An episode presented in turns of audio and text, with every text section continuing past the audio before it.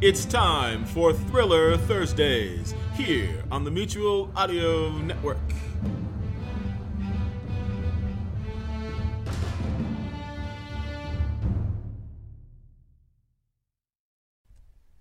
The following audio drama is rated PG for parental guidance. Once again, Decoder Ring Theater presents another page from the casebook of that master of mystery, that sultan of sleuthing, Martin Bracknell's immortal detective, Black Jack Justice, starring Christopher Mott as Jack and Andrea Lyons as Trixie Dixon, girl detective.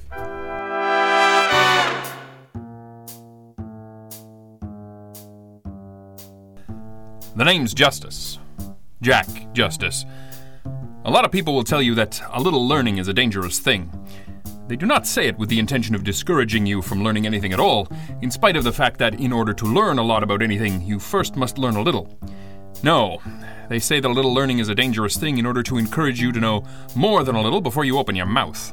I have found through unscientific but extremely sarcastic survey that few of said quoters realize that the line is from Alexander Pope's essay on criticism, that even fewer could tell you that the other half of the couplet is drink deep or touch not the Pyrian spring, and that approximately none of them are aware of the dripping pools of irony forming all around the place every time they sound off on the subject.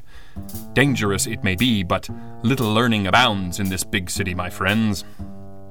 Having said all of that, Pope was onto something here. If only people would proceed with caution when they were hopelessly over their heads, they could probably save themselves an awful lot of trouble and trips to see their local private detective, which was almost certainly not quite what old Alexander was on about either. That's okay. The rape of the lock wasn't nearly as filthy as the title seemed to promise, and schoolboy Jack had yet to forgive the poet for that. If all of this seems like it must surely be at least somewhat beside the point, you'd be right because there are some folks that, no matter how much you tell, you just can't learn them. And this is the story of one of those times. It began, as most things do, on a foggy morning where the girl detective and I were doing our very best to annoy one another, and largely succeeding. Do you have to do that in the office? Do what? Do what? Are you serious? It's 10:15 and you've already given up on the day and started washing socks. I haven't given up on anything except dirty feet. Don't you have a house for that now? With a washing machine and an attentive spouse? Why on earth would I waste her attentiveness on socks? Besides, nothing beats wash basin fresh. It isn't like it's the middle of the afternoon or anything. And what would that have to do with anything? a client could walk in at any minute. A client is no more or less likely to walk in at any given moment of the day. Yes, they are. No, they aren't. They could walk in at any time, regardless. Excuse me, is this Jack Justice Investigations? You see? As if to prove my point. Jack, you idiot, that doesn't prove your point, it proves mine. Well, as long as I've proved something. And shut up. Have I come at a bad time? Not at all, sir. Please come in. Forgive my partner, he's only the most annoying man in the world. She has been whistling Moonglow for three and a half weeks. That is not true. Liar! You've whistled it six times straight through already this morning. You alternate between whistling Moonglow and berating me. Please excuse him. He's an idiot with a sock fixation. Perhaps I should come back later. If it be not now, yet it will come. Uh, I'm sorry? She means that later we might actually be a whole lot worse. We aren't actually throwing vases at one another, so no time like the present. Uh, won't you sit down, Mr. Clyde, Terrence Clyde. Of course. Will you have a cup of coffee, Mr. Clyde? Oh, no, thank you, sir. I, Excellent choice. Here you are. I am Jack Justice, and the shrill harpy of the gumshoe set is Miss Dixon, who will no doubt insist that you call her Trixie. It would be ever so nice. well, that is. I don't. Why don't you take a nice deep breath and begin at the beginning? uh, the beginning of what? Exactly. Something more than idle curiosity must have brought you to our door, Mr. Clyde. The sooner you let us know what it is, the sooner we can begin to help you. Oh, no, Miss Dixon. Trixie, please. Trixie, then. I'm afraid you misunderstand me, both of you. I, I don't have a problem. Well, that, that is, um, I don't exactly have the kind of problem that you imagine. Well, I don't know. I'm imagining quite a few. Uh, you see, um, I'm a writer.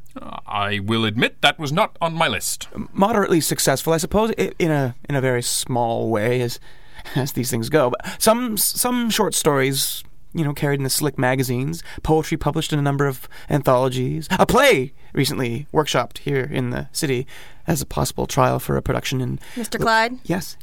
that is quite enough exposition, thank you.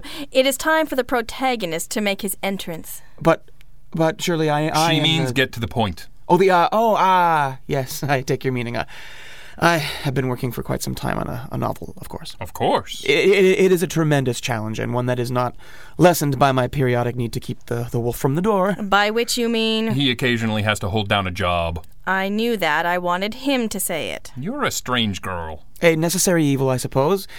Man must eat, but it quite breaks me out of my rhythms, and so my agent hit upon the happy idea of my producing some more commercial work under under a pseudonym, of course. Of course. He, he suggested that there was a tremendous market for works of um, Detective fiction? yes. Oh, good. I, I have a plot laid out. I'm I'm I'm terribly good with that sort of planning, and I, and I went to the pictures to pick up the the, the lingo. You see what I did there? Yes, you're very hard boiled. I may swoon. And where do Miss Dixon and I enter this little one act farce? I find that uh, what I lack, Mr. Justice, is any any sense of the methodology of the private detective at work, the moment to moment progression. Go try and do the puzzle while someone whistles moonglow at you. You'll have all the nuances. Well, but I thought- Mr. Clyde, it may appear otherwise, but we are at least occasionally very busy people. Well, yeah, I, I thought that perhaps in return for the consideration uh, of a nominal fee, I might uh, accompany you, ride a- along, take in the atmosphere of some of your adventures. Stop him before he interrogatives again. Mr. Clyde, our clients, when we do have them, expect a degree of confidentiality. We can't have a raconteur following us along chronicling everything for the Strand magazine. Well, actually, the, the Strand was more. It uh, was a literary illusion. Ah. As much as my partner and I like to assist the lively arts wherever we can, we simply could not possibly. If I may interrupt for a moment, In all of these years, I have never been able to stop you. except for the one time when you shot me in the toe. Except for that one time, yes. so many memories. I'm sorry, was there something else you wanted to say? There is a phrase that I have recently heard that I am unable to stop from rattling around in my head. I wonder if you might guess what it might be. Nominal fee? That's the one. Yeah, I was feeling it myself. You two don't sound like the pictures at all, you know. We get that a lot. Exactly how nominal a fee are we discussing, Mr. Clyde? Uh, I beg your pardon? How many clams are we talking about here? Oh, ha, that's that's more like it. I, I thought perhaps I might uh, tag along for a week at, say, $10 a day. Ten dollars? That's the, the best I can arrange, I'm afraid, and the bulk of it is made up of an advance from my agent. Forgive me, Mr. Clyde, but it hardly seems worth our time or yours. Oh, but Mr. Justice, Many is the week where Miss Dixon and I do nothing but stare at the clock and hurl abuse at one another. Or we might become embroiled in a case that bears no resemblance to the one in your book. Uh, what sort of case is the detective in your story working on?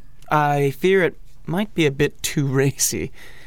I am quite racy, thank you. I can produce affidavits to that effect. Well, my detectives are embroiled in, in, a, in a messy divorce case, the kind that forces them to, to take pictures of an indiscreet nature from seclusion. Truly, your grasp of the lingo is magnificent. Well, From there, the plot widens and, and spins out of control, and I, and I feel quite confident with my outlines to see me through that, but, but those opening scenes lacked a certain authenticity. I'm not sure that we can help you. I think we might just be able to. A thought occurs. If you were to take your week's worth of sitting around doing nothing at $10 a day and roll it up into one concise, focused ball of research, you would have exactly enough to engage the firm of Justice and Dixon Private Investigations to launch a genuine simulated stakeout on your behalf and show you firsthand exactly what is involved in the endeavor such as your fictional sleuths find themselves embroiled, We aren't going to have to keep talking like that, are we? And, and you would do this for $70? factoring in all expenses, 70 just ought to cover it. You would show me exactly what is involved. We would let you practically do the whole thing yourself. Well, in that case, how can I say no? Congratulations, Mr. Clyde. You have your junior detective learner's permit. And so it came to pass that the community sock wash was abruptly postponed, and we took our most unlikely apprentice under our wings for a little simulated snoop and peek. And as long as you're pretending to peek in someone's windows, why not go the whole nine yards and actually peek in someone's windows? We knew an architect named Simon who sometimes worked late and often told hilarious and wildly inappropriate stories of the people in the apartment across the street who never closed their blinds. It was perfect.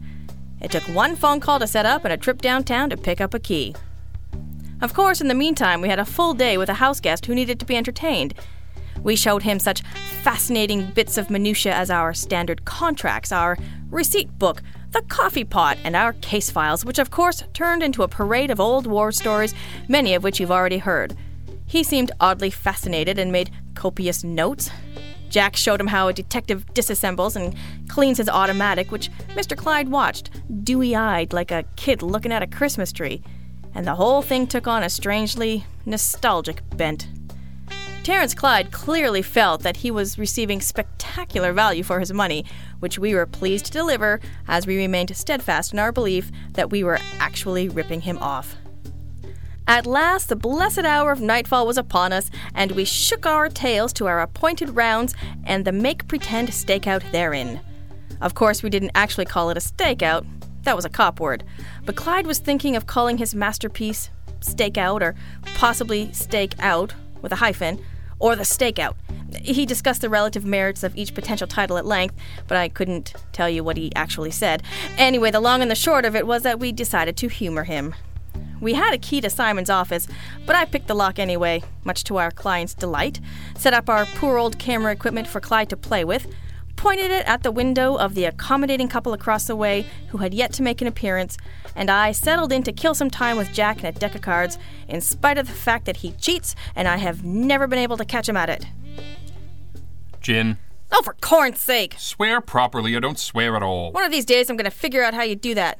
Do what? That. H- how do I know when something is going to happen? You don't. Stay alert. You do know the objective of Jin Rummy, don't you? Who, me? No, her.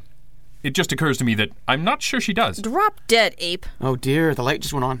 One wishes to form sets of three or four cards of the same rank and runs. Shut of- up. I say shut up. Uh, a man and a woman just came in. That is an excellent beginning. One of my favorites. I don't hear shooting. Shooting? Oh, but they aren't doing anything yet. You can't wait for the good bit.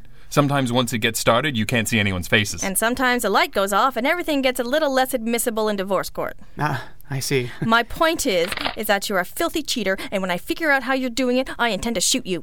I don't hear enough clicking. Your client is paying for the film. These aren't art shots. What they lack in style, they make up in quantity. They, they're, um, um, they seem to be undressing. Again, an excellent beginning. One of my favorites. I've heard that.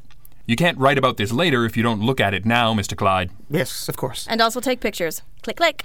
Would you like to know my secret? Who, who me? No, her. Oh, my goodness. Your secret? Yes, please would you tell me your filthy cheating secret, you filthy cheater, because I'm simply dying to know. Oh, my goodness. My filthy cheating secret is that I am a much better card player than yourself. Oh, my word. Oh, come on. There's no great skill involved here. You think that, and this is why you lose. Oh, my. Drop dead. Who, me? No, her. I mean, him. Something's happening. I gathered from all the cooing. Uh, second man just came in the room. Another excellent beginning? I'm not even going there because it's none of your business. Oh, my.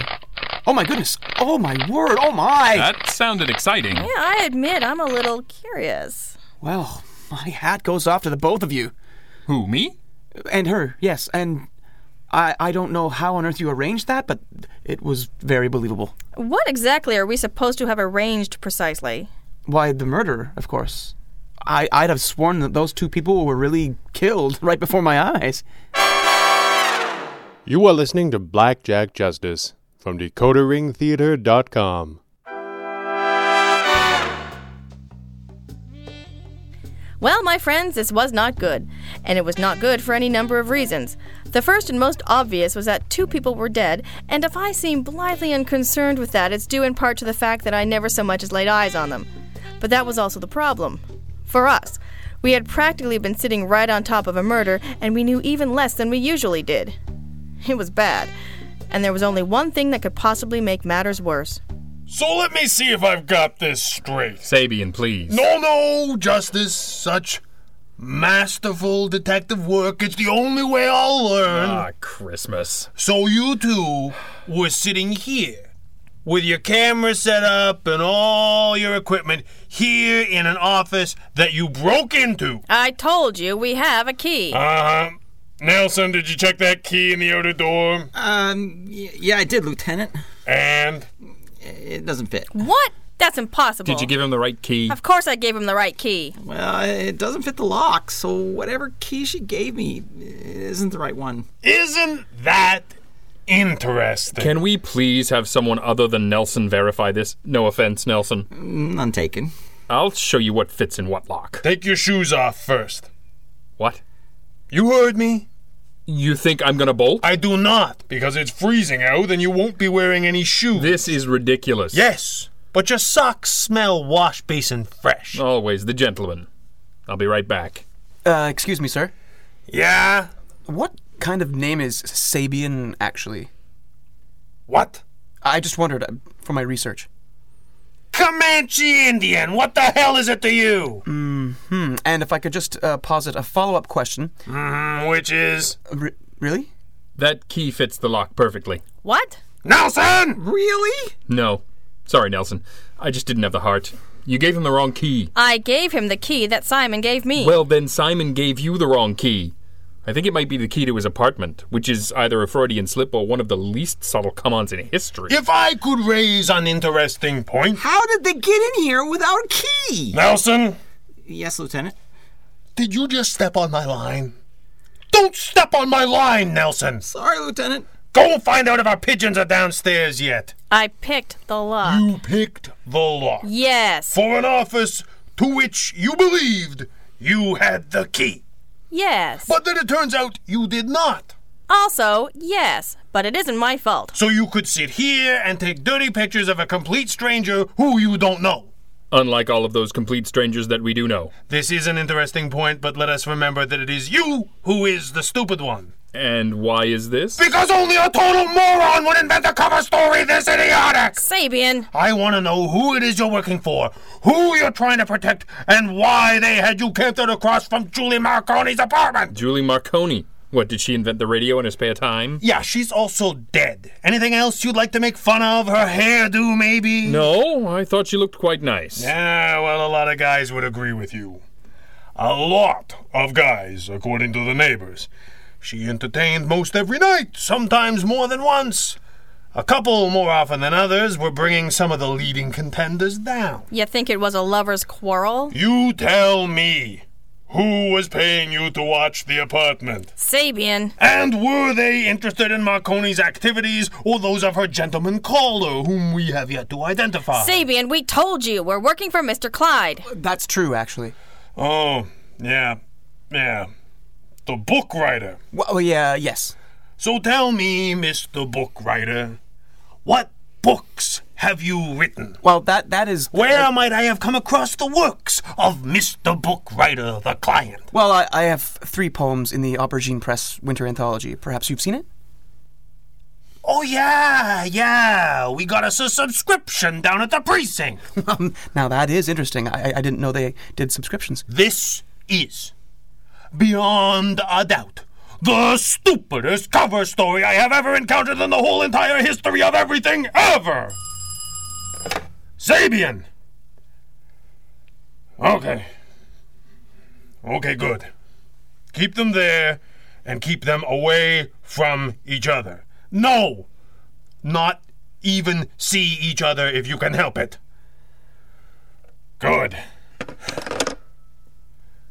All right, stupid stories notwithstanding, you might be of some use to me tonight after all. Oh, you silver tongued devil. Don't start. We got two of Miss Marconi's semi regular bows downstairs. Just two? she was a busy girl. But maybe one of these fellas didn't know that, and maybe he's our shooter. I'm gonna have to confiscate those pictures. Pictures? Yeah, the film. Whatever, don't get technical. Your mystery client is gonna have to live without them. Our client is right here. Shut up! I am writing a mystery, though. I said, shut up! You clowns may have bumbled your way right into a murder investigation, but you're gonna close it for me. Sabian. Don't start with me, Dixon. Don't give me any soap about the sanctity of your client. The only thing keeping you out of the Who's Gow tonight is the fact that your book writer here was clicking pictures of a homicide in progress, right? Who me?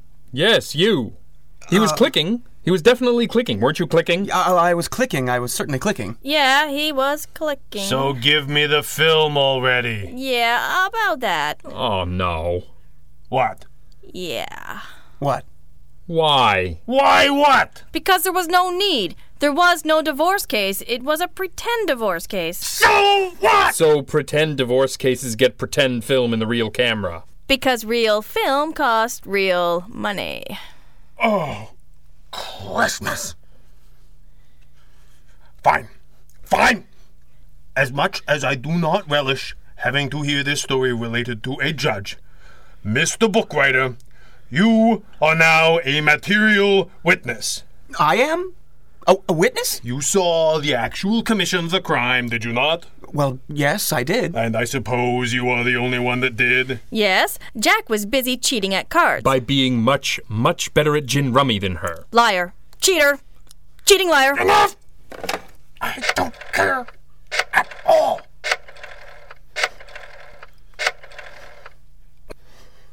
Listen! Bring our boys up separately. One by the elevator, one by the back stairs. What do you mean? Who is this? Thank you! Bookwriter saw everything. He can finger our shooter. I can what? You can tell us which of our suspects is guilty, if any. How could I do that? You look at him! You saw the murder, right? Oh, y- yes, but But what? well, when the young lady took off her um uh when she started to uh, my glasses um Oh, sweet, merciful Buddha, don't say it. they fogged up. I I, I took them off. I I couldn't swear in court that you didn't shoot Miss Macaroni, Lieutenant Sabian. Marconi, not macaroni. Yes, that too. If I have to explain any of this to a DA, I will book the whole pack of you on so many misdemeanor charges that you will quite simply be dead! How is that possible? Nay, or he'll always say. I don't think I followed any of that. Okay. Okay. Here's what we're going to do. You are all going to shut up and keep shutting up. You hear me? Not one word. At all. Lieutenant, uh, we have Mr. Zarnetti and Mr. Abercrombie. Uh, wh- which one do you want first? Nothing? No little A to Z cuteness? At all? Everybody all zipped up? Fine.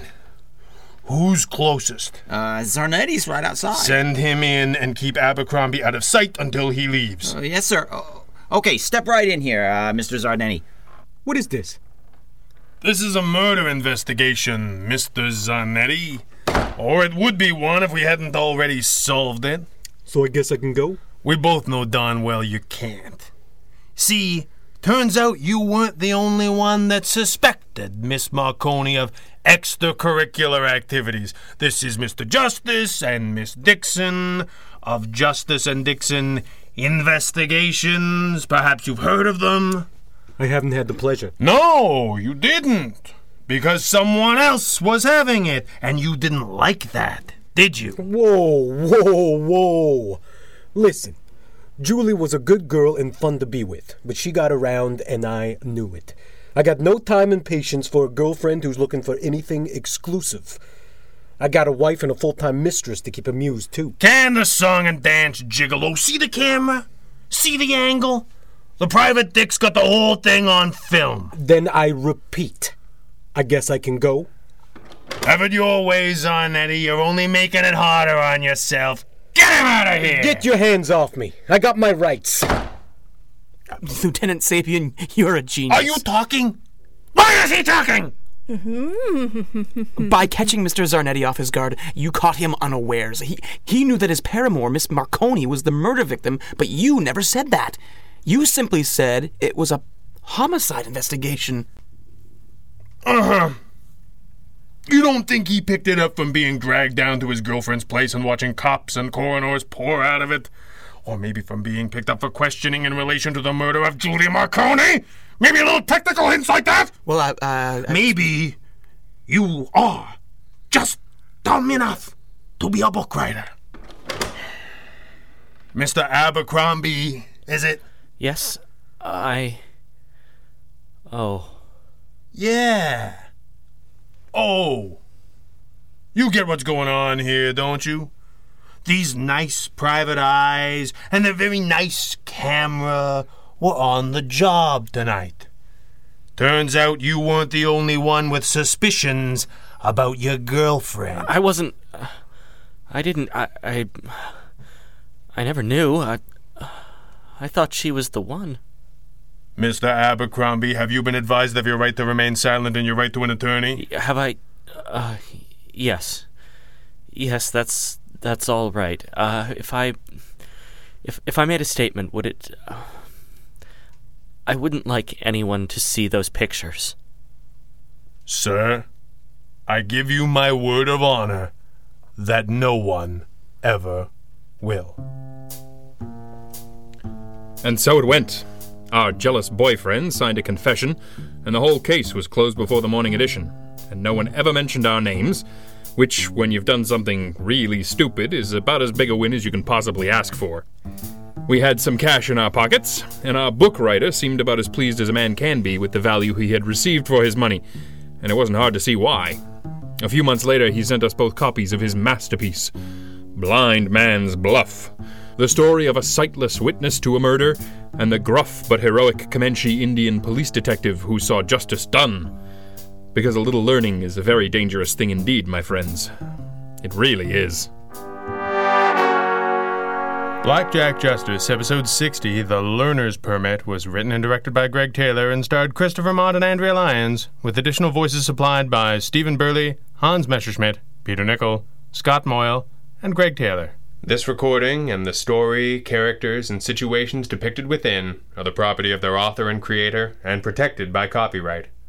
Until next time, remember decoderringtheater.com is your address to adventure.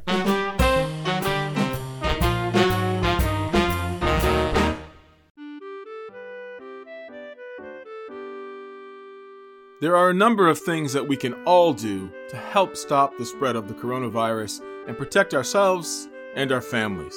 One is simply to clean your hands often.